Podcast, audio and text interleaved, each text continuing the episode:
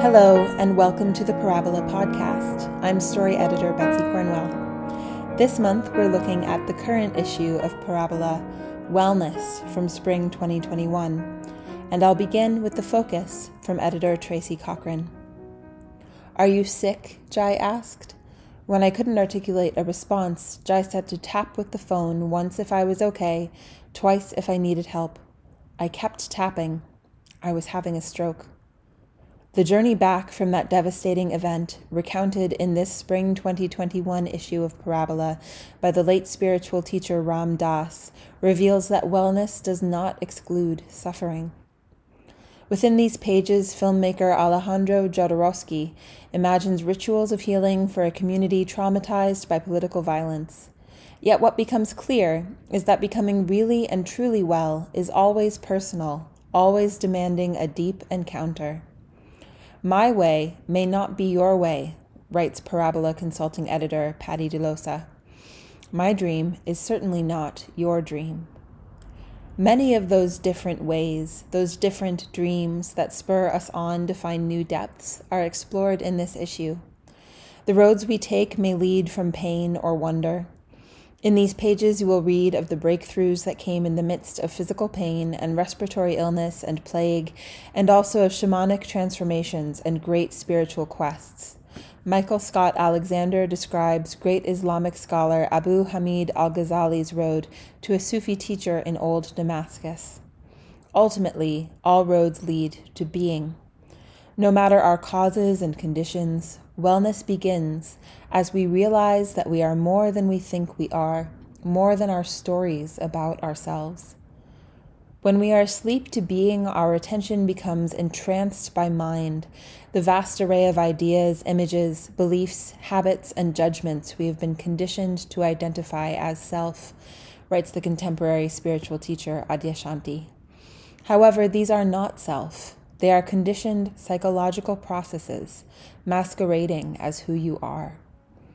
May this issue set you on the road to wellness. We'll turn now to a piece that I wrote for this issue Healing Water Goddesses.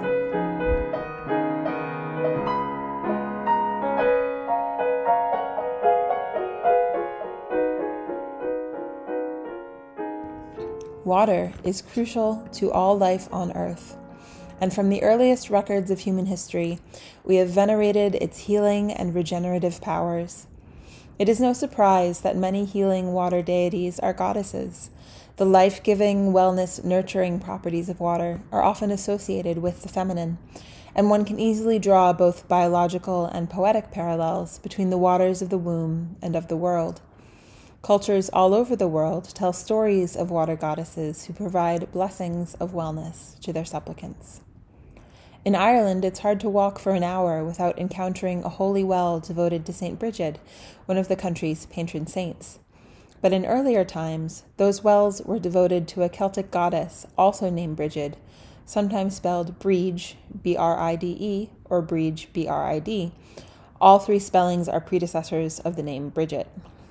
In both her Celtic and Christian incarnations, Brigid presides over thresholds, including the threshold moments of birth and death, healing, fertility, and motherhood. Brigid's feast day is February 1st, Imbolc on the Celtic calendar, the midpoint between winter and spring, and the time when pregnant sheep and cattle come into their milk. One of St. Brigid's most famous miracles was her ability to turn bathwater into beer a valuable gift indeed in times when fermented beverages were often far safer to drink than contaminated water. There are tales of her performing this miracle at least twice at leper colonies where she did the healing work that brought her sainthood. To this day, supplicants bring candles and coins to Bridget's wells, especially the most famous sites in Kildare and Clare, to ask for healing and protection for themselves and their children. It is still said that reciting the genealogy of St. Brigid daily will keep the speaker from harm. And if you leave a piece of clothing hanging outside overnight on Imbolc Eve, wearing it will keep you well and ward off sickness for the coming year. before converting Armenia to Christianity in AD 301. The nation's king Tiridates the Great was devoted to the great lady Anahit, the benefactress of the whole human race, mother of all knowledge. Anahit is the Armenian goddess of fertility, healing, wisdom, and water. She parallels the Indo Iranian cosmological figure Anahita, known as the divinity of the waters, who similarly represented healing and fertility. Scholars often trace both figures back to the Mesopotamian Ishtar. Anahit is both a goddess of water and a human representation of a life giving river. She is a great spring that pours water from heavenly sources down onto the earth, quenching dry air and providing sustenance and plenty to all countries. And she is called the life increasing, herd increasing, fold increasing. Jengu are mermaid like spirits associated with the Sawa people of Cameroon. They are said to reside in both fresh and salt water, and are often described as having beautiful gap teeth and long hair. Jengu bring good fortune to their followers, especially fishermen, and they also act as healers and as intermediaries between the human and spirit worlds, occupying a liminal interworld space that echoes the shoreline between water and land, as well as their half fish, half human forms. A Jengu cult is still active among the Douala people, and the Jengu offer four major blessings to their followers crayfish, an end to the rainy season, victory in races, and protection from disease.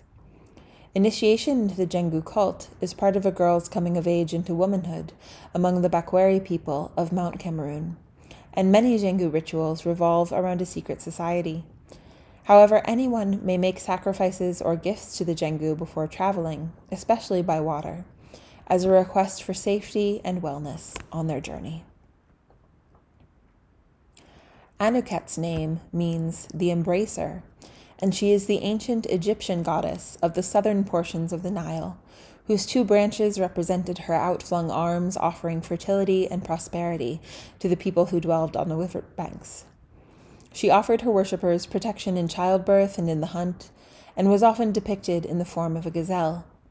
The annual festival of Anuket was held when the Nile began to flood and her titles were directly associated with the blessings that came with that yearly inundation nourisher of the fields, giver of life, and she who shoots forth.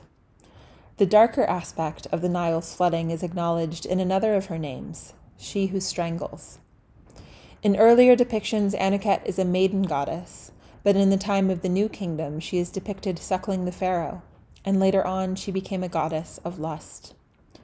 The fluidity of Anuket's role in the pantheon, her mutability between maiden, mother, and lover, echoes the liminal space between human and spirit worlds occupied by the Jengu, Aredvi Sura Anahita's place as a watery bridge from heaven to earth, and Brigid's power over thresholds. There are innumerable healing goddesses associated with individual springs and wells all over the world, from the Hamarawan Lady in Borongan in the Philippines to Coventina in Carrawburgh in northern Britain to the sanctuary of Our Lady of Lourdes, France. Water has been crucial to human wellness from the beginning of time, always both life giving and potentially deadly. The wellness and blessings these goddesses offer are as fluid and shifting, perhaps as contradictory, as water itself.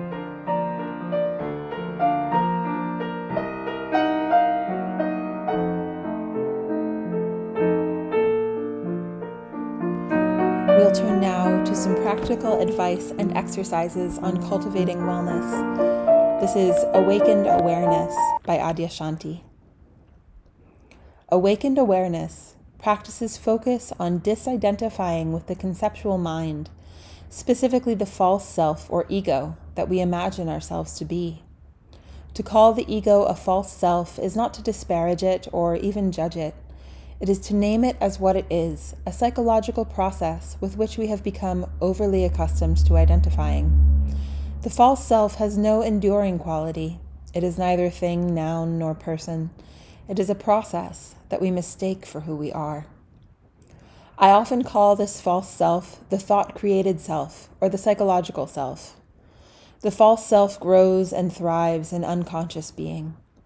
When we are asleep to being, our attention becomes entranced by mind, the vast array of ideas, images, beliefs, habits, opinions, and judgments that we've been conditioned to identify as self. However, these are not self. They are conditioned psychological processes masquerading as who you are. Remember, you existed long before you had any thoughts and ideas to identify with. You did not suddenly pop into existence when you acquired an ego. At best, the ego is a functional tool to help you navigate through the world for a while, and at worst, it is a nightmare appearing to be all too real. Either way, the ego becomes a false self the moment we take it to be who and what we are.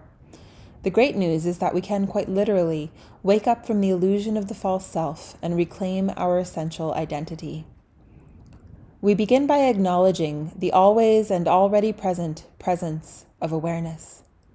This is the awareness that is cognizant of reading these words and wondering what they mean. That awareness, as ordinary and common as it may seem, is the doorway to awakening to your true nature of being. It is the very awareness that is so easy to dismiss because it is always present and more essentially you than you could ever conceive or imagine. Take one simple inward step away from your thoughts and recognize what you are prior to the whole array of mental activity and self image making. It's as easy as an exhale, as simple as a willingness to be amazed by your intangible presence. Awakening to this aspect of being happens when awareness spontaneously disidentifies from the content within awareness and becomes conscious of itself as your self nature. In other words, awareness is not something that you do, it is that which you essentially are. You can experience this for yourself if you begin by recognizing that everything you think and imagine you are is essentially mental content appearing to and within the intangible field of awareness.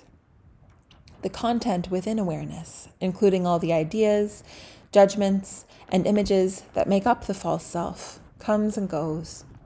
Although much of this content persistently reoccurs, none of it is enduring and none of it is who you are. The point is not to believe this, but to experience it as a living reality and the inherent freedom of the aware aspect of your essential being. Let's put this into practice. Begin by resting in whatever experience you are having right now. Don't try to change or figure out why you are having the experience you are having. Leave both your current experience as well as all your thoughts about it alone. Relax into awareness with the same feeling through which you relax your body into bed at night. Notice your thoughts as simply thoughts, your feelings as feelings, the sounds you hear as sounds, and the sights you see if your eyes are open as sights. Relax your awareness from focusing on the content of experience and ease into the open and silent space of awareness itself. Let's call this the conscious context. Notice that awareness is witnessing your thoughts and feelings and sights and sounds. Don't try to understand awareness. Notice that your perceptions and experiences are already being witnessed by awareness, not by your idea of being someone who possesses awareness or who is trying to be the witness, but by awareness itself. You don't need to try to be aware because awareness is already and always present as the conscious context within which all experience happens. Notice that awareness is not something you can see, touch, or taste. Awareness sees but cannot be seen. Awareness hears but cannot be heard. Awareness observes all the mind's thoughts and images but is not a thought or image.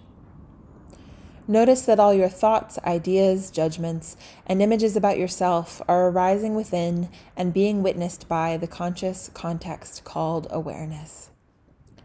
This practice helps us to realize that there is something, awareness, that is more fundamental about who and what you are than all your ideas about yourself.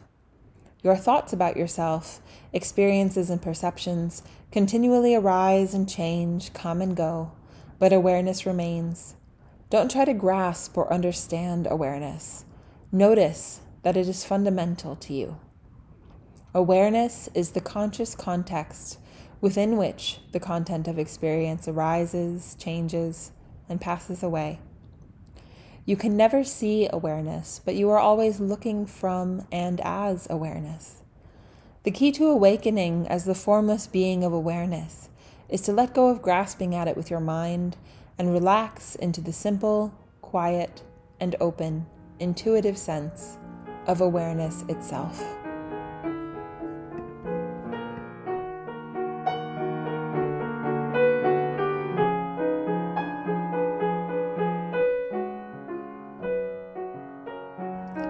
Our time for this month's podcast has come to an end, but you can find this and more wonderful content in our current issue of Parabola Wellness by subscribing to it or ordering the issue individually via our online store at parabola.org. I hope you'll also join us on our vibrant social media communities on Facebook, Instagram, and Twitter. I'm Betsy Cornwell, and this has been the Parabola Podcast. Thank you for listening.